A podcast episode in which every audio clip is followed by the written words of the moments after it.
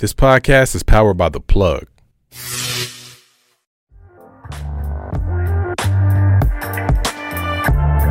Just gonna get it out.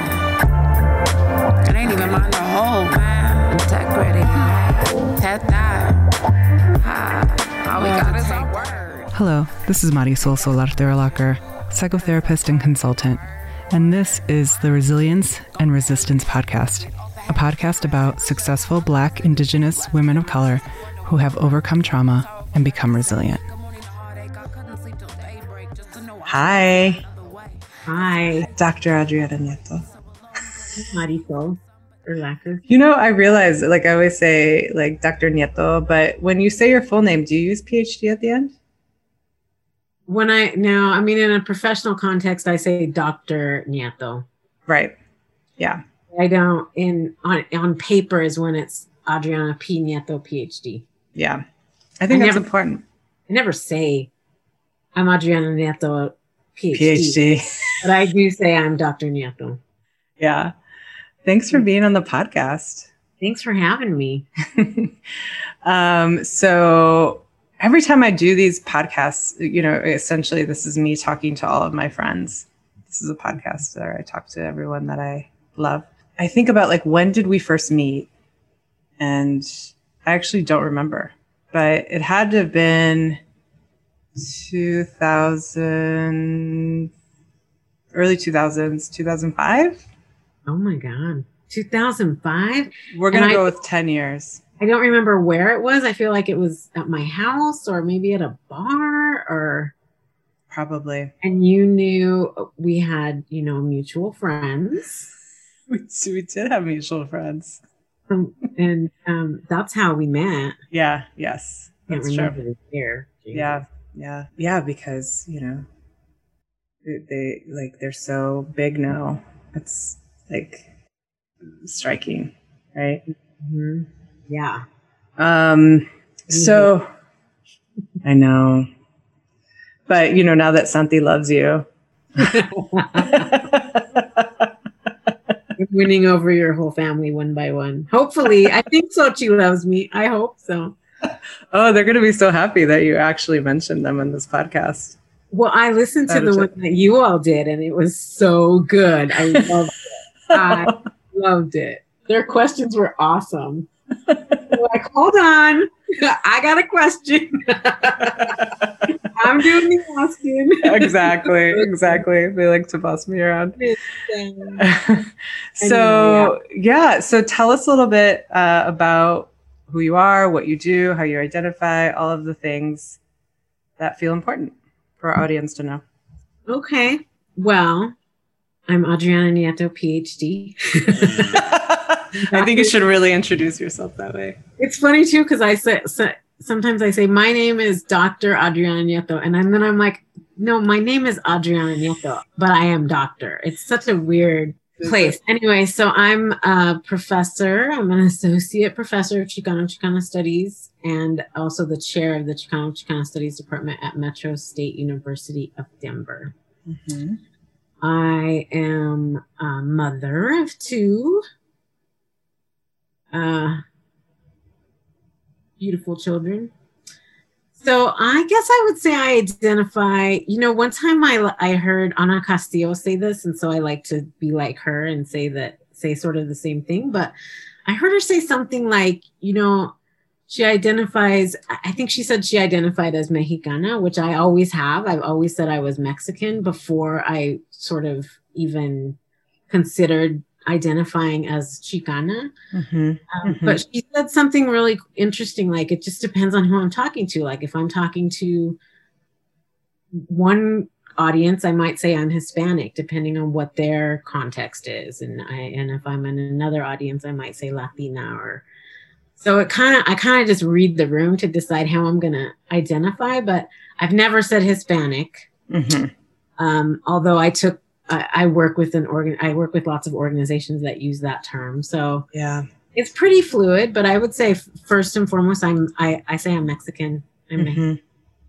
Um, and then Chicana has been Chicano has been a term that I've come to sort of in it, sort of in and out because um, I don't know, lots of reasons. Like I think when I was sort of coming to consciousness about Chicanismo and the history that is so impactful to me that really motivated me to want to be a historian. Mhm.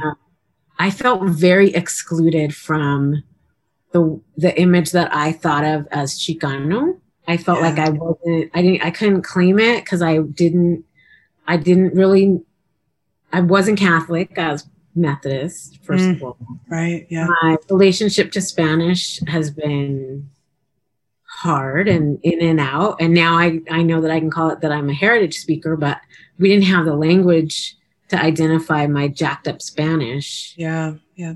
So that always made me, I always felt like I was sort of excluded from whatever image I first saw of Chicano. hmm Um, and also, my grandpa used to say he did not like it when we said we were anything other than Mexican. Yeah.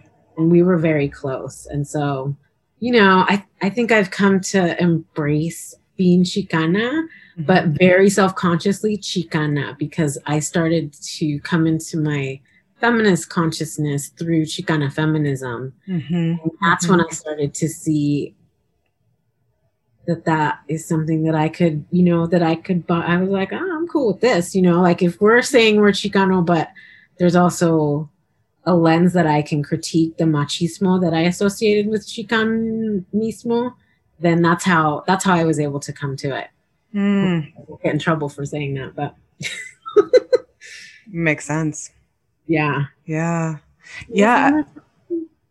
No, that was that. I mean, I feel like you did a, an amazing segue in terms of what I was hoping to get at, because I think that this idea of identity as being more evolutionary is really important, um, and really the way that I think about it and conceptualize it. Because I think similar in my path, I I never identified as Chicana before I came to Denver.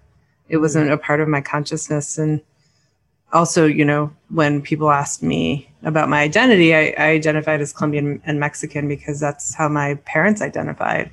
And I think that, like you, I think that I did not see myself in that narrative, Mhm. you know, and then I think coming to Denver um, really helped me understand it from a different political lens.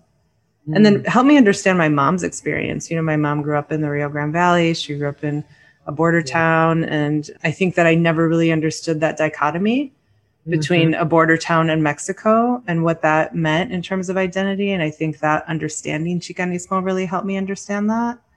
Oh, Um, interesting. Mm. yeah. So I think that that's a really important piece that Mm-hmm. you're identifying in terms of how identities can be, can evolve and Yeah. they can be fluid. Yeah. Yeah. And they are. And they're also very contextual. Like it totally depends on what the reference point is. hmm You know, like you don't say if if we're in a room full of, you know, people that we know share our same background, we're not gonna distinguish between being whatever white and whatever we're not. hmm Whatever it is that makes us not white, whether it's Chicano or Mexican or Chicana or Latina or whatever. I use Latina more now. Lat, Lat, Latinx is, you know, obviously something that is um, being used really, really broadly in a Mhm. lot of contexts. Like I'm seeing it used all over the plo- all over the place, inside and outside of academia. And there's and there's you know, it's not something I've never actually identified as Latina very self-consciously either. So Mhm. La- Latinx doesn't really I don't really use that for myself, but I also I like it. I like Mhm. it as, as an inclusive term that's self-consciously, you know, marking hmm the linguistic hmm representation. Yeah. Yeah, we know Chicana. The A did for Chicanas. Like I remember when. Well, I don't. I was. I don't remember, but I read about right all of these. I like Wow. that distinction. You're like, just to be clear, I wasn't there. I was reading. I was 12 when these things were happening, but I read about these things. You know, when Chicanas first start to push back on the use of Chicano, all encompassing, and Mhm. They were met with all kinds of res- you know all kinds of mm. resistance like why are you trying to me- it's it's the language you can't change the language and i'm Right. like oh wait actually you can change the language because it's made up by us exactly. Yeah. And I think this idea that language isn't fluid either. Like it's so interesting. I think that these conversations that I, I have a lot of these conversations now around language and mm. people's inability to adjust, you know, to pronouns or the, you know, again, like, you know, the use of Latinx or Mhm. uh, this idea that that well it's too hard for me because it's just not how i understand language and it's like language is always changing Yeah. it's always it's always been arbitrary too like Mhm. there's all these great ling- linguistic theorists that that tear that argument down Yeah. know? language Yeah. is arbitrary it's just a coincidence that that t-a-b-l-e E is the same thing as you know the right exactly representation Yep. those are hard conversations to have sometimes they are they are and it's so interesting i think for myself Thank you for listening to this episode. If you or your company are looking to jump into the podcast world, now is the time. The Plug Agency is here to connect you to the full power of podcasting. You just record and leave the rest to us. The people are listening and want to hear from you. Theplug-agency.com. That's theplug-agency.com. Click the link in the episode description for an exclusive offer. Across America, BP supports more than 275,000 jobs to keep energy flowing. Jobs like building grid scale solar energy in Ohio and producing gas with fewer operational emissions in Texas. It's and, not or. See what doing both means for energy nationwide at bp.com slash investing in America. even though i'm young at heart uh generationally i think like you know i'm definitely in a different you know like being a, a gen xer you know i think that like i'm steadily inching or moving very rapidly uh into uh, not uh, feeling very much like an elder generation right like i'm Yeah. not um i'm not young anymore so but I think that these conversations that I have with people that are in my generation, I think it's really interesting because I feel and and and sense and experience a lot of resistance. And I tell them like, yeah, you know, all of the things that we were struggling with and grappling with when we were young and we were facing the same resistance from the generations ahead of us. Mhm. We have to think about that, right? Historically and like how can we be more flexible and inclusive and not, you know, let the generation, you know, um, under us, you know, cl- closest to us, feel like we're we're they're having the same experience of us. Yeah. you know? I mean, I thought that the reason that we were doing all this was so that people don't have to feel the exclusion that we felt. Right. we were trying to get rid of those um those un you know what unintended consequences of asserting our own identity that we're just excluding because you necessarily exclude somebody when you you know say this is this is who we are Right. this is what it looks like and because you're doing you're always doing it in what's the word dialectical opposition right so Mhm. you don't know Right. you don't belong until someone tells you this is what we are and we know that we're this because we're not what you are Right. Exactly. we can't re we can't replicate that I'm, Right. I, I will not i i don't want to be the leader of of this entity that i you know am leading Mhm. whatever that Mhm. means and not engage in those pushing us in those conversations Mhm. Yeah. how the hell am i supposed to do that on zoom that's a whole that's a whole episode. I need to do an episode on that. i know like Yeah. it's hard it's a hard Yeah. time Yeah. Yeah. Well, I'm curious. So, I mean, obviously, I know a lot about your life. Maybe, I mean, I don't know everything about your life, but I feel like I have a, a a pretty good overview. i don't know my life No, you don't know me.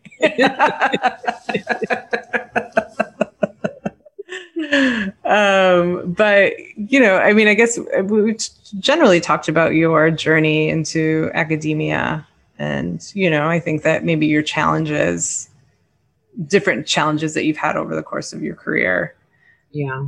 But I'd be curious just to know more about how you decided to get into academia. What was the motivation? How did you end up there? What was your journey? Yeah. You know, that is a good question. It wasn't like I didn't plan it. Like I, I never was, you know, in high school thinking someday I'm going to be a Chicano studies professor. That was not. Yeah. I I barely graduated high school. Actually, I almost um, didn't go to college at all because my grades were pretty mediocre. Like pretty mediocre. I was terrified of math and just not particularly interested in anything except for my journalism class actually that I that I loved my newspaper class um so I like my Spanish teacher Dr. Lobato Raimundo Lobato he was from Ah, yeah. little tiny town of Chama Colorado not Chama New Mexico he'd get really pissed off if he thought he was from Chama New Mexico which wasn't that far away but it was totally different so he found out that I was not going to apply to college and he Mhm. like jumped my shit and said, Of course you're applying to college. You're gonna apply to Adams State.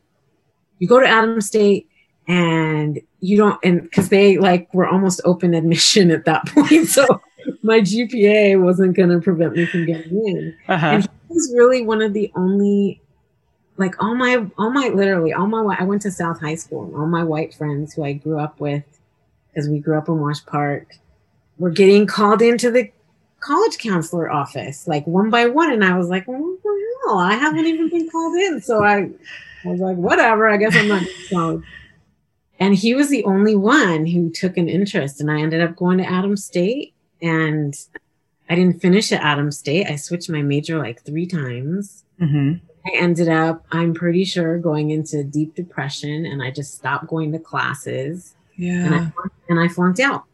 Wow. And part of and there was a lot going on. Like I was an activist. I, you know, I was coming into consciousness as Yeah. a young person and I really, you know, I started taking I don't even know if they called it Chicano studies. I think they called it Hispanic studies or some something. This is in the Mhm. 90s um, with Priscilla Falcon, who's a professor at UNC now. And Yeah. she like in the middle of finishing her PhD when I took classes with her. And that, you know, opened my world to um to what, you know, to what Chicano studies is. And it Mm. was it was it was amazing, but we also were, you know, you're learning about all of these social movements and you're like reading about the brown berets and reading about sit-ins and protests and stuff. And it was 1992 and we you know, we found ourselves in building a movement to get the get rid of the mascot. It was the out of state Indians. Mm-hmm. And so we were, I was the president of this, the Chicano student org, which was called Estudiantes Unidos. Mm-hmm. Mm-hmm. Not, we were not MEChA, we were not UMAS, we were Estudiantes Unidos, and we were open to all, everybody. And, and it came to our attention that this mascot issue was something we needed to talk about. And our, you know, five classmates who were Native American came to us some of them were part of the organization and we started working on it and and so i like to attribute my flunking out to depression but also i spent i like put all my energy and all my everything into into that getting rid of that Yeah. now.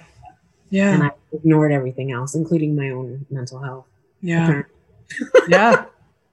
So I flunked out of college. I ended up moving to Oregon with my then boyfriend, who was from and I felt terrible. So I just worked shitty jobs, one you know shitty tourist job to another, and I had to. I went to community college because I had to like point nine five GPA or something after flunking out because I didn't it didn't occur to me Yeah. to withdraw. Like I Yeah. didn't know that I should have withdrawn. No one said, Hey, you might want to think about instead of just stopping going to classes, you can mm, You can actually withdraw so Yeah. that you don't. Yeah.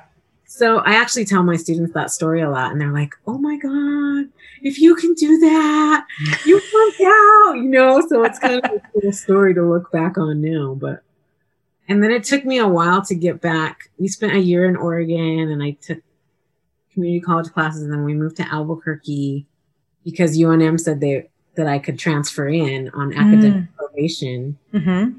and then they changed their mind when we got there. And then so i ended up doing community college for a couple more years in albuquerque. And i got back into unm and i was like amazing. I mean i just i got some confidence Yeah. back my writing and in my own like intellectual capacity and i had Yeah. a couple of faculty members as an undergrad, you know, who really were supportive and encouraged me and um, built up my self esteem. I found women's studies Mm-hmm. and and then I so I finished my bachelor's there, and then I, you know, I think when I I had a moment in my Chicana feminism class actually with a, it was a graduate student who taught the class, Monica Torres. I think she's the president of Doña Ana Community College in Las Cruces now, by the Oh, way. wow. Yeah, so she was amazing. And I asked her all these really, I kept asking her all these really hard questions because I was trying to understand postmodernism. as was, as we all are.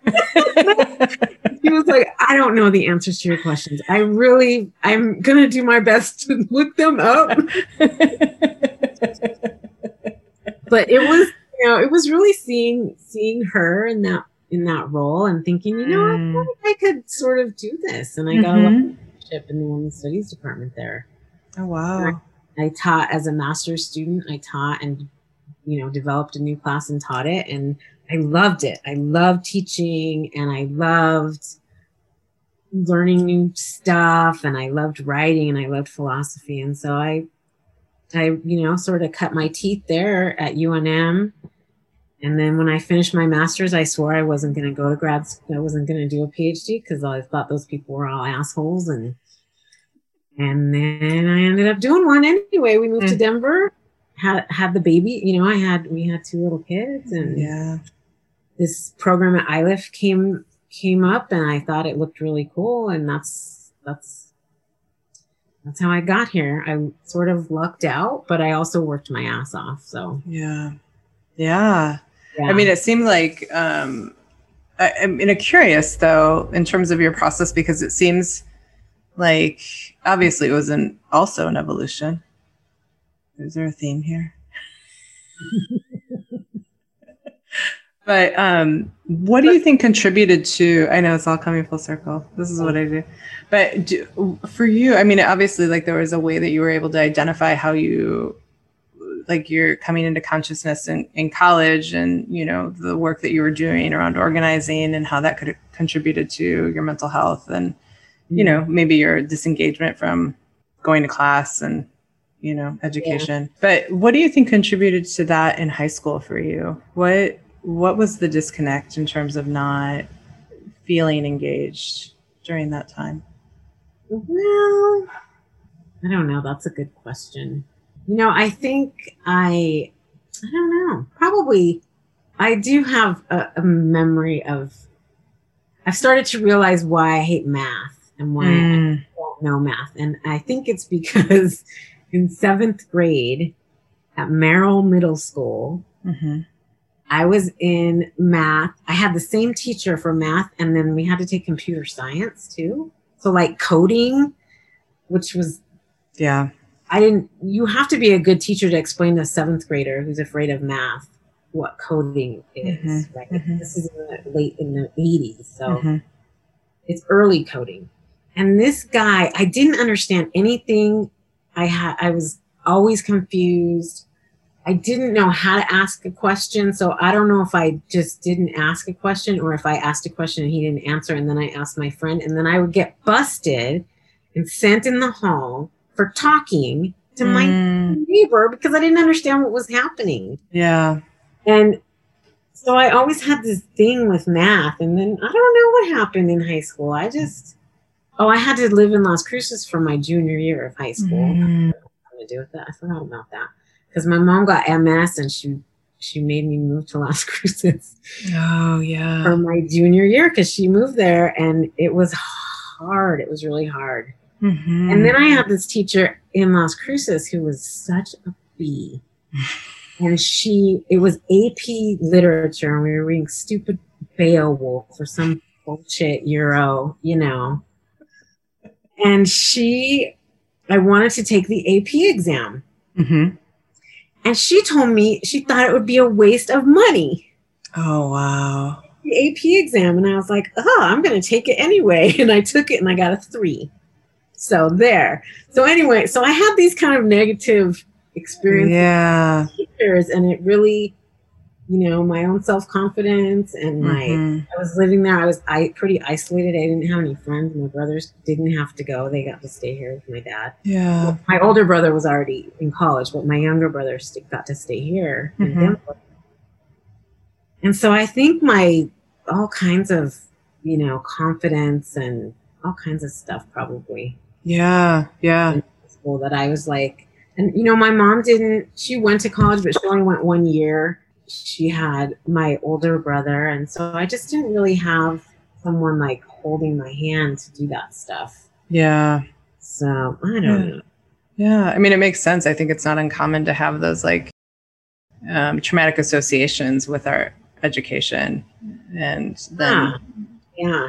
and not having the support that you needed during that time. Yeah. Like the high school counselors did me wrong.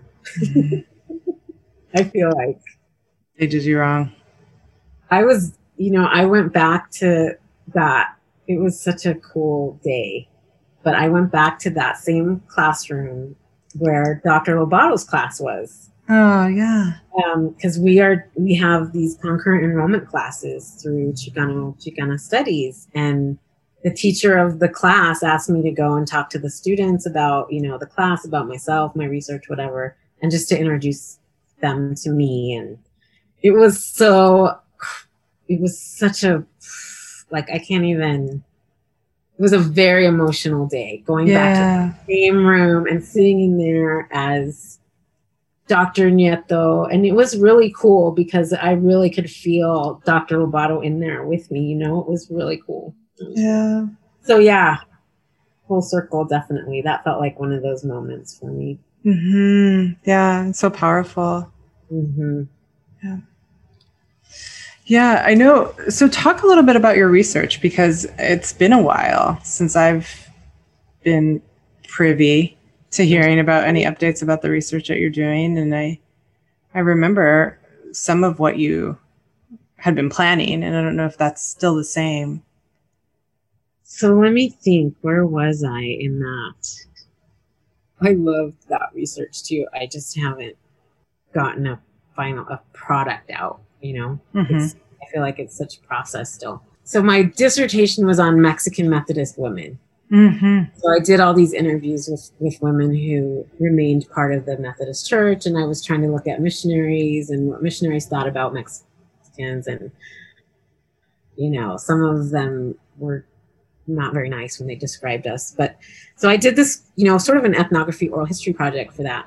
But one of the things that I kept wanting to come back to, and this is something that I think Chicano studies as a discipline struggles with, Mm-hmm. a relationship to indigeneity. Mm-hmm. And so, one of the ways that I was trying to get at my own, probably, you know, my own personal relationship with indigeneity is to look to my, the experiences of my ancestors, Mm-hmm. Um, especially my grandmas and my great grandmas, to, to just as like an example of what indigeneity is like for me, I guess Yeah. Yeah. because I don't I yeah. So anyway, so I started I I was listening to an interview, it was a tape recorded interview that one of my uncles had conducted with my grandmother Mm-hmm. long before she passed away. The the interview was conducted long before she passed away. And in this interview, it was this really um oh, it was. It, there's like this moment where he asked her to talk about her own childhood and her mother and stuff. Mm. So she was talking about her mother, and she she grew up in, or she was born in Alamogordo Mhm. area, southeastern Colorado. And she told this story about when she was three or four years old, her grandma, her mother got sick from her mind and went to Mm. Las Vegas. Mm. Mhm. And there was this, and and then in the interview, my uncle said, I think he asked a little, like a real quick follow up question, but not, but like I was in my mind, I was like, no, stop right there and stay on that story. Yeah. And so he followed up and she said, yeah, I guess they call it postpartum. Mhm. And, and I knew that there was this story that my great grandma had been sent to the insane asylum in Las Vegas, but no one called it the New Mexico Insane Asylum. They called it Las Vegas because everyone knew in New Mexico, if you're going to Las Vegas, you're going to the Yeah. the asylum is. So I just I like became fixated on this moment and I wanted to find out everything I could about the the time that she spent Yeah. The insane asylum. How did she get there? Like what was the process that got her from Alamogordo to the insane asylum? What happened? How was the postpartum diagnosed? Like what ha- did she try to hurt somebody? Did her husband's call? Because New Mexico was only a, a state for like five years at that time. Mm. Mhm. So it was barely a state, and the whole pro. So I just wanted to know everything about about what that was like, and so Yeah. that's what, that's what my research has been is like Yeah. trying to find, and also you know as a historian, trying to find the trying to find the material evidence of her existence. Yeah. Yeah. In addition to the oral histories that we had, I wanted to see evidence of her existence. Yeah. And so that's what I've been doing. And Yeah. Taken me down these really fascinating routes that, you know, have led me to be thinking more about birthing and midwifery. Her mother was a midwife, I found out. Mm. too. So my great great grandmother was a midwife and she had just died before this postpartum episode. Wow. And so it's leading me down, you know, past about trauma, which, you know, I've talked to you about and Mhm. and but also about like healing because she stayed she didn't die there Mm. i when i went to so during my sabbatical i went and spent some time in santa fe and las vegas and i went to what is now called the new mexico behavioral health institute or something but it was the state hospital and before that it was the insane asylum and they kept records there Wow. A lo- some of their documents are not at the state archives in Santa Fe where I had been, but they're at the place. So Mhm.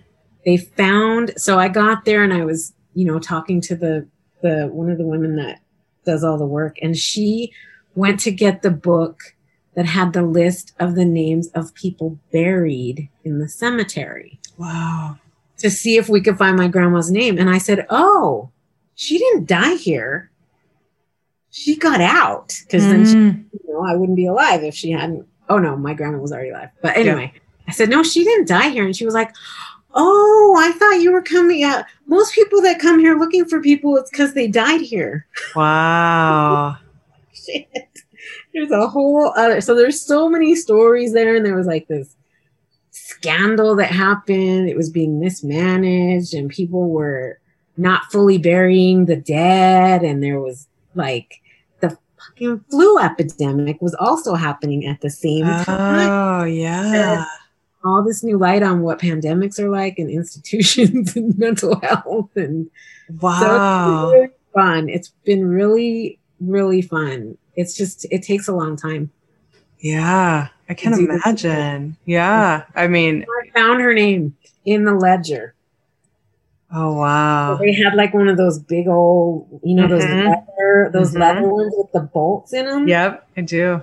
and she she covered up the the name at the you know up Like here and below because Mhm. of um privacy laws because they might they haven't been dead for 100 years yet and her name was there Wow. it didn't have um like there was all these columns for you know why were they sent there and they didn't have any of that information for her Mm. That's so interesting. yeah, Yeah. so anyway that's my research oh it's my called gosh. listening to the spirits That's so incredible. yeah it's fun I'm curious though how like that journey for you has maybe changed or uh, impacted the way you see your family. So this would be your mom's mom's. So this is your mom's. My This dad's is your dad's. Okay. my dad's mom's mom Okay. Yeah. so my dad's grandma her name was graham they called her graham Hmm. And it's also, I mean, I think of how, I mean, when you talk about resilience, I think of her Yeah. because the story didn't end there. Like, I think she was tied to the wagon and taken by force from Alamogordo to this place in Las Vegas. But then she got out and she went and got her kids, but she only got one of her kids. The other one, the aunt who had been taking care of them, made her leave one of the kids with them. Wow. And the other one had died. Hmm. And, and then they made their way to Denver and she cleaned houses and her brother was here and her dad was here. Her husband had died of the flu. Mhm. I think her her baby might have died of the flu, the baby that caused the postpartum. She she lived in like uh steam outside of Steamboat Springs. She she had a husband who, you know, took her and my grandma up there. My grandma didn't like him. And he ended up murdering some man in front of my grandma when she was like a six, seven years old Oh my gosh. and she came to Denver and she met another guy and they ended up being married until they died. Like, you know, she was in her 90s when she died. Wow. So I just think about, you know, what was it like for her to, you know, that cliche image of her getting off the train. They took the train from Las Vegas or wherever, Roswell or somewhere to down to Union Station right here where I go. Mhm. Mhm. And happy hour. Right. Yeah.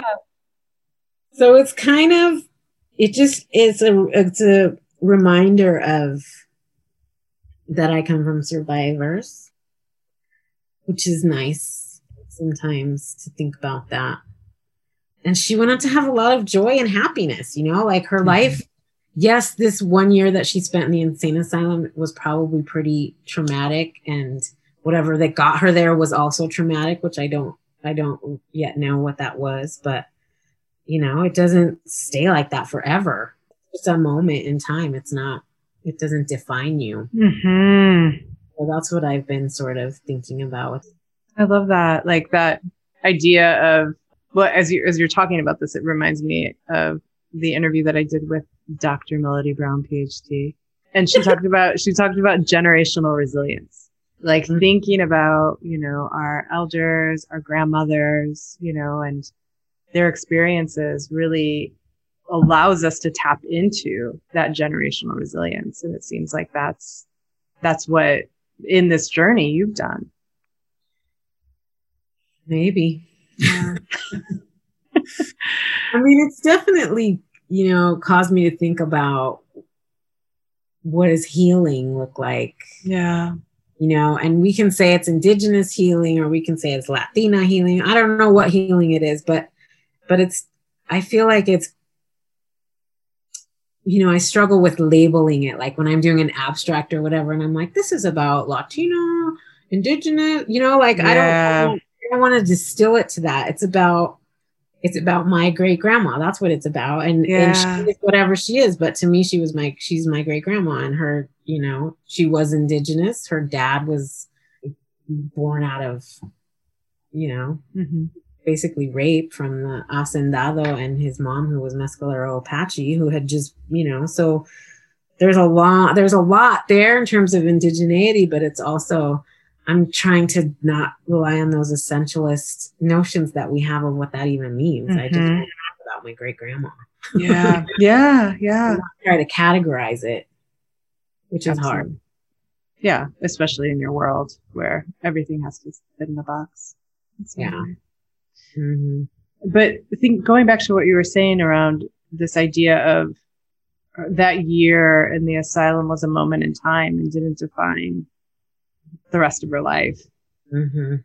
Um, and what has that meant for you, like in terms of your own, as you're you've been thinking about that and processing it for yourself? Like what what has that meant for you?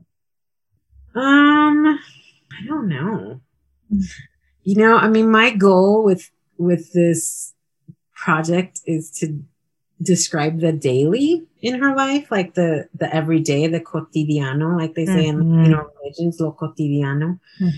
And so it's really when I had time to reflect on it, like when I was on sabbatical and stuff, it was a good reminder of like what are the sort of daily mundane things that help me to think about hopefulness or help me or just that feel good, you know, like Mhm. when the sun changes at the, you know, when the seasons start changing and the sun looks a little bit different. So I've been trying to think in my own life and practice, I think about what are some of those daily things that give you joy Mm-hmm. even if it sucks. Like I heard this one story that she escaped one time with one of the other patients and they went to a snuck out to a dance because they just wanted to go dancing and they had to get away from these, I believe, Presbyterian missionaries, actually nurses.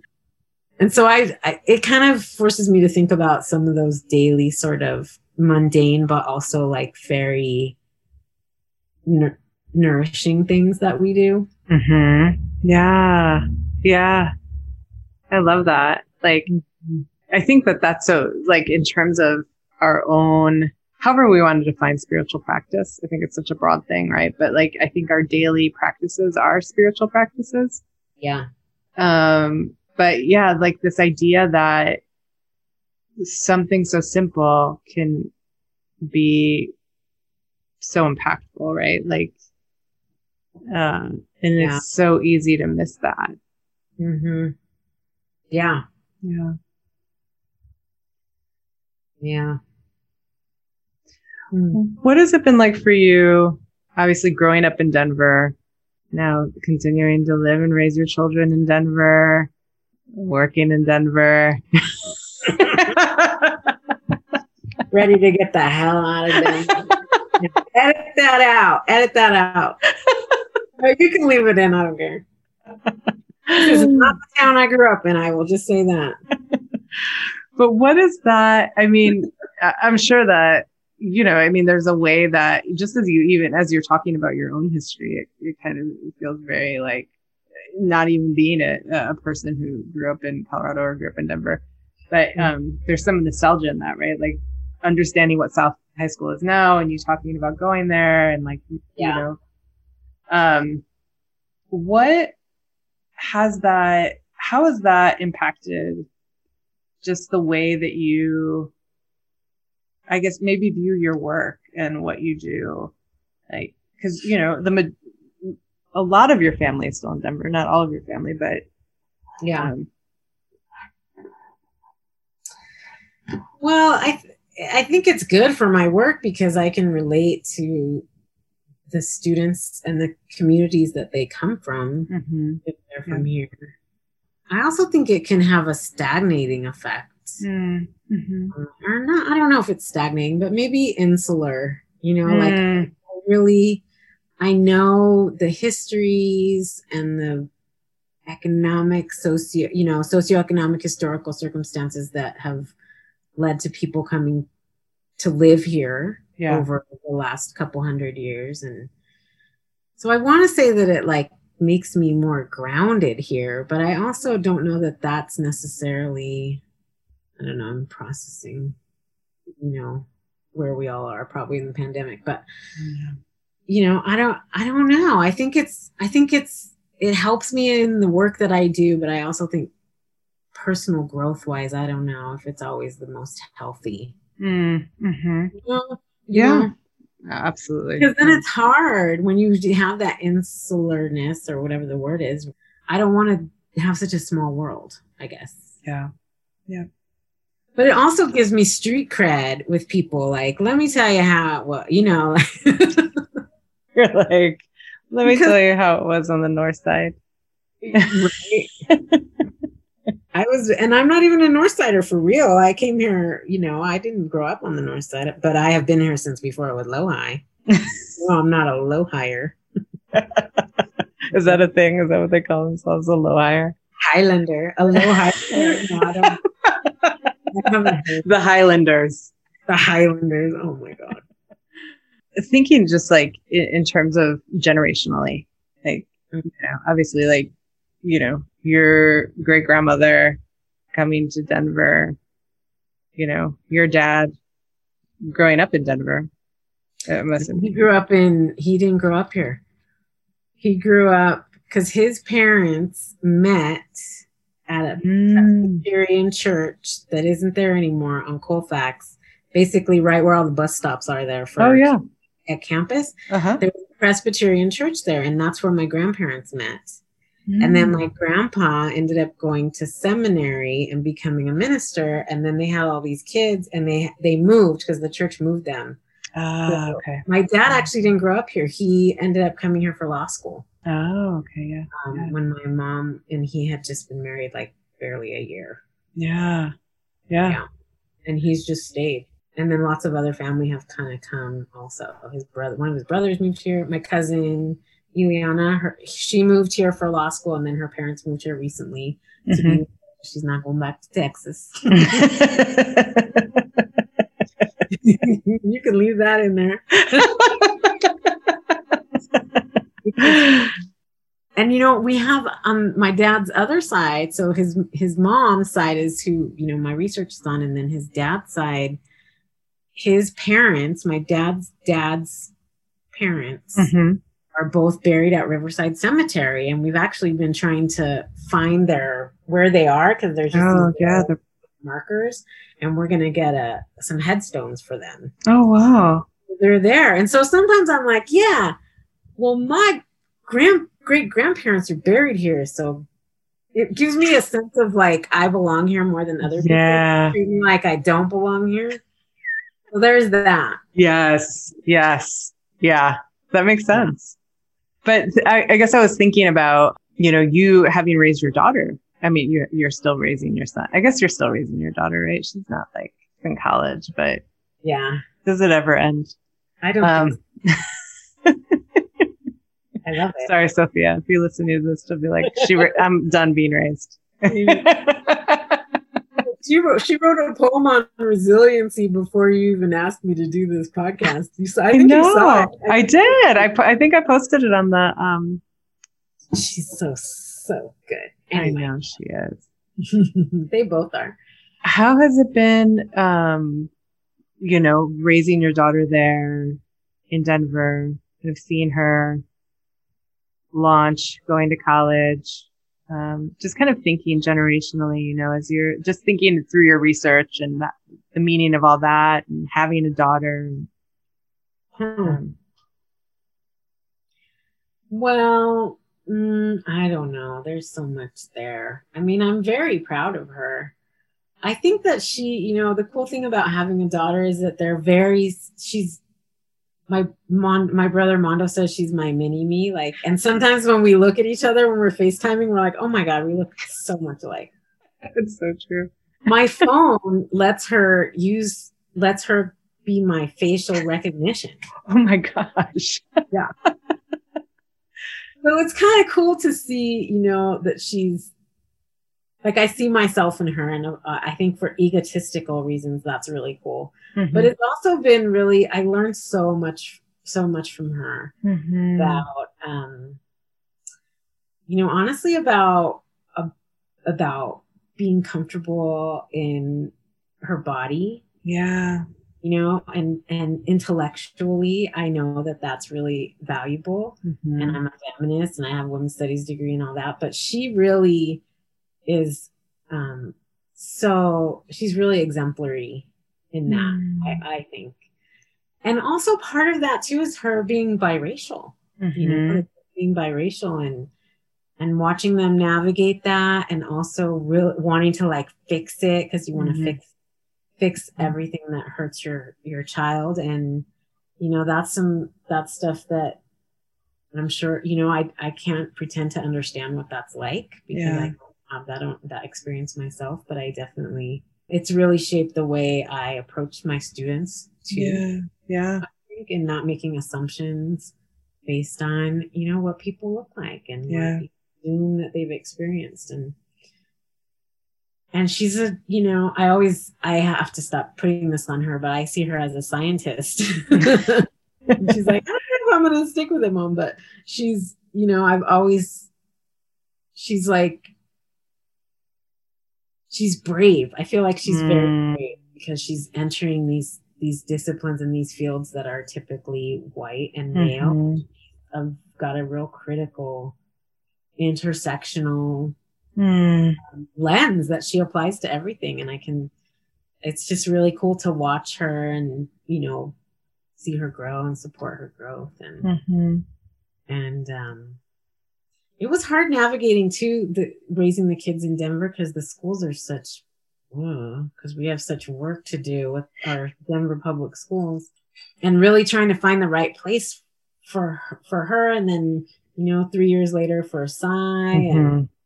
Mhm. and do we keep them at North High School because we're down for the North Side, or Mhm. do we choice somewhere else because Mhm. there's opportunities that they might have at Mhm. North?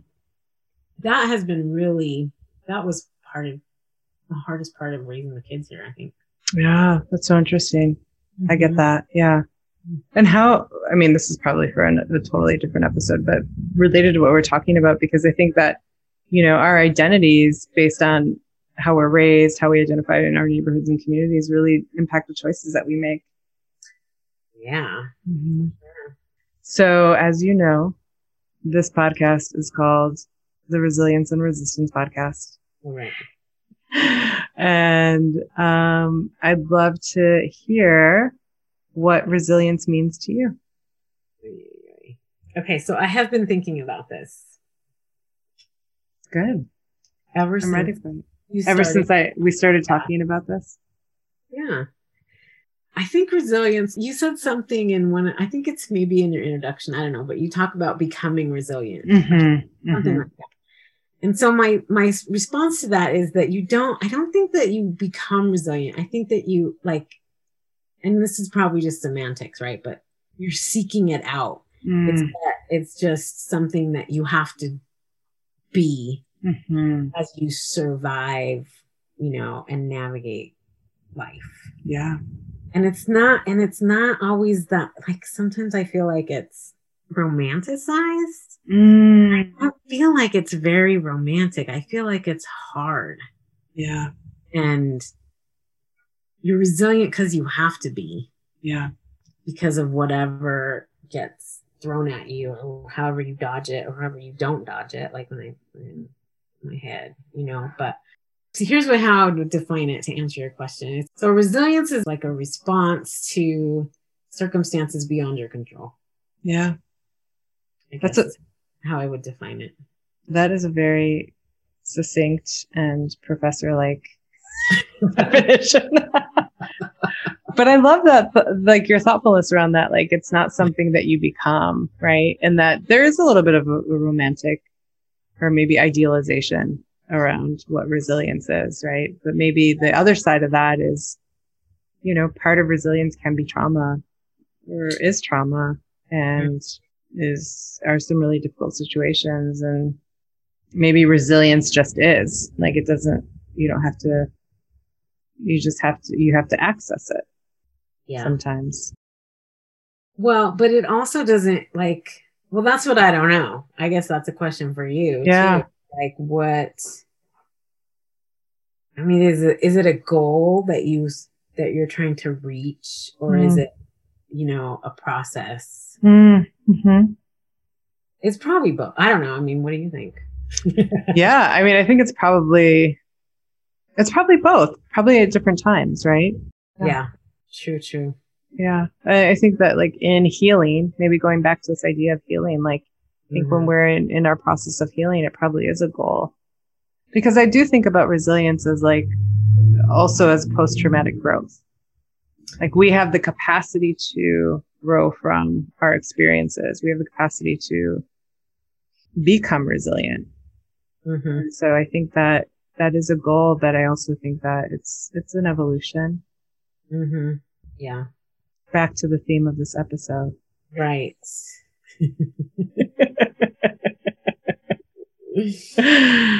so thank you so much for being on the podcast. This was so awesome. For I'm glad me. we're finally able to do it. Okay. All right. Well, thanks again, Dr. Nieto. We'll talk soon. Down, down. For my soul, y'all. Yeah, for your soul, y'all. This ain't a theory, really. This ain't something that I made up. I like to believe it's not fucking selfish. Like. Amarisol Solarte-Erlacher. As a trauma expert who's worked in the field for almost 20 years, I'm transitioning from clinical practice to offering workshops, training, and coaching to mid sized companies, organizations, and nonprofits. I partner with companies and organizations who are interested in building the resilience of their staff and empowering them regarding their mental health and well being. If this is you, reach out to me so we can start a conversation about how I can help. If you know someone who might be interested, feel free to pass along this information. You can find more at my website, and the link can be found in the show notes. Again, as always, thank you so much for listening.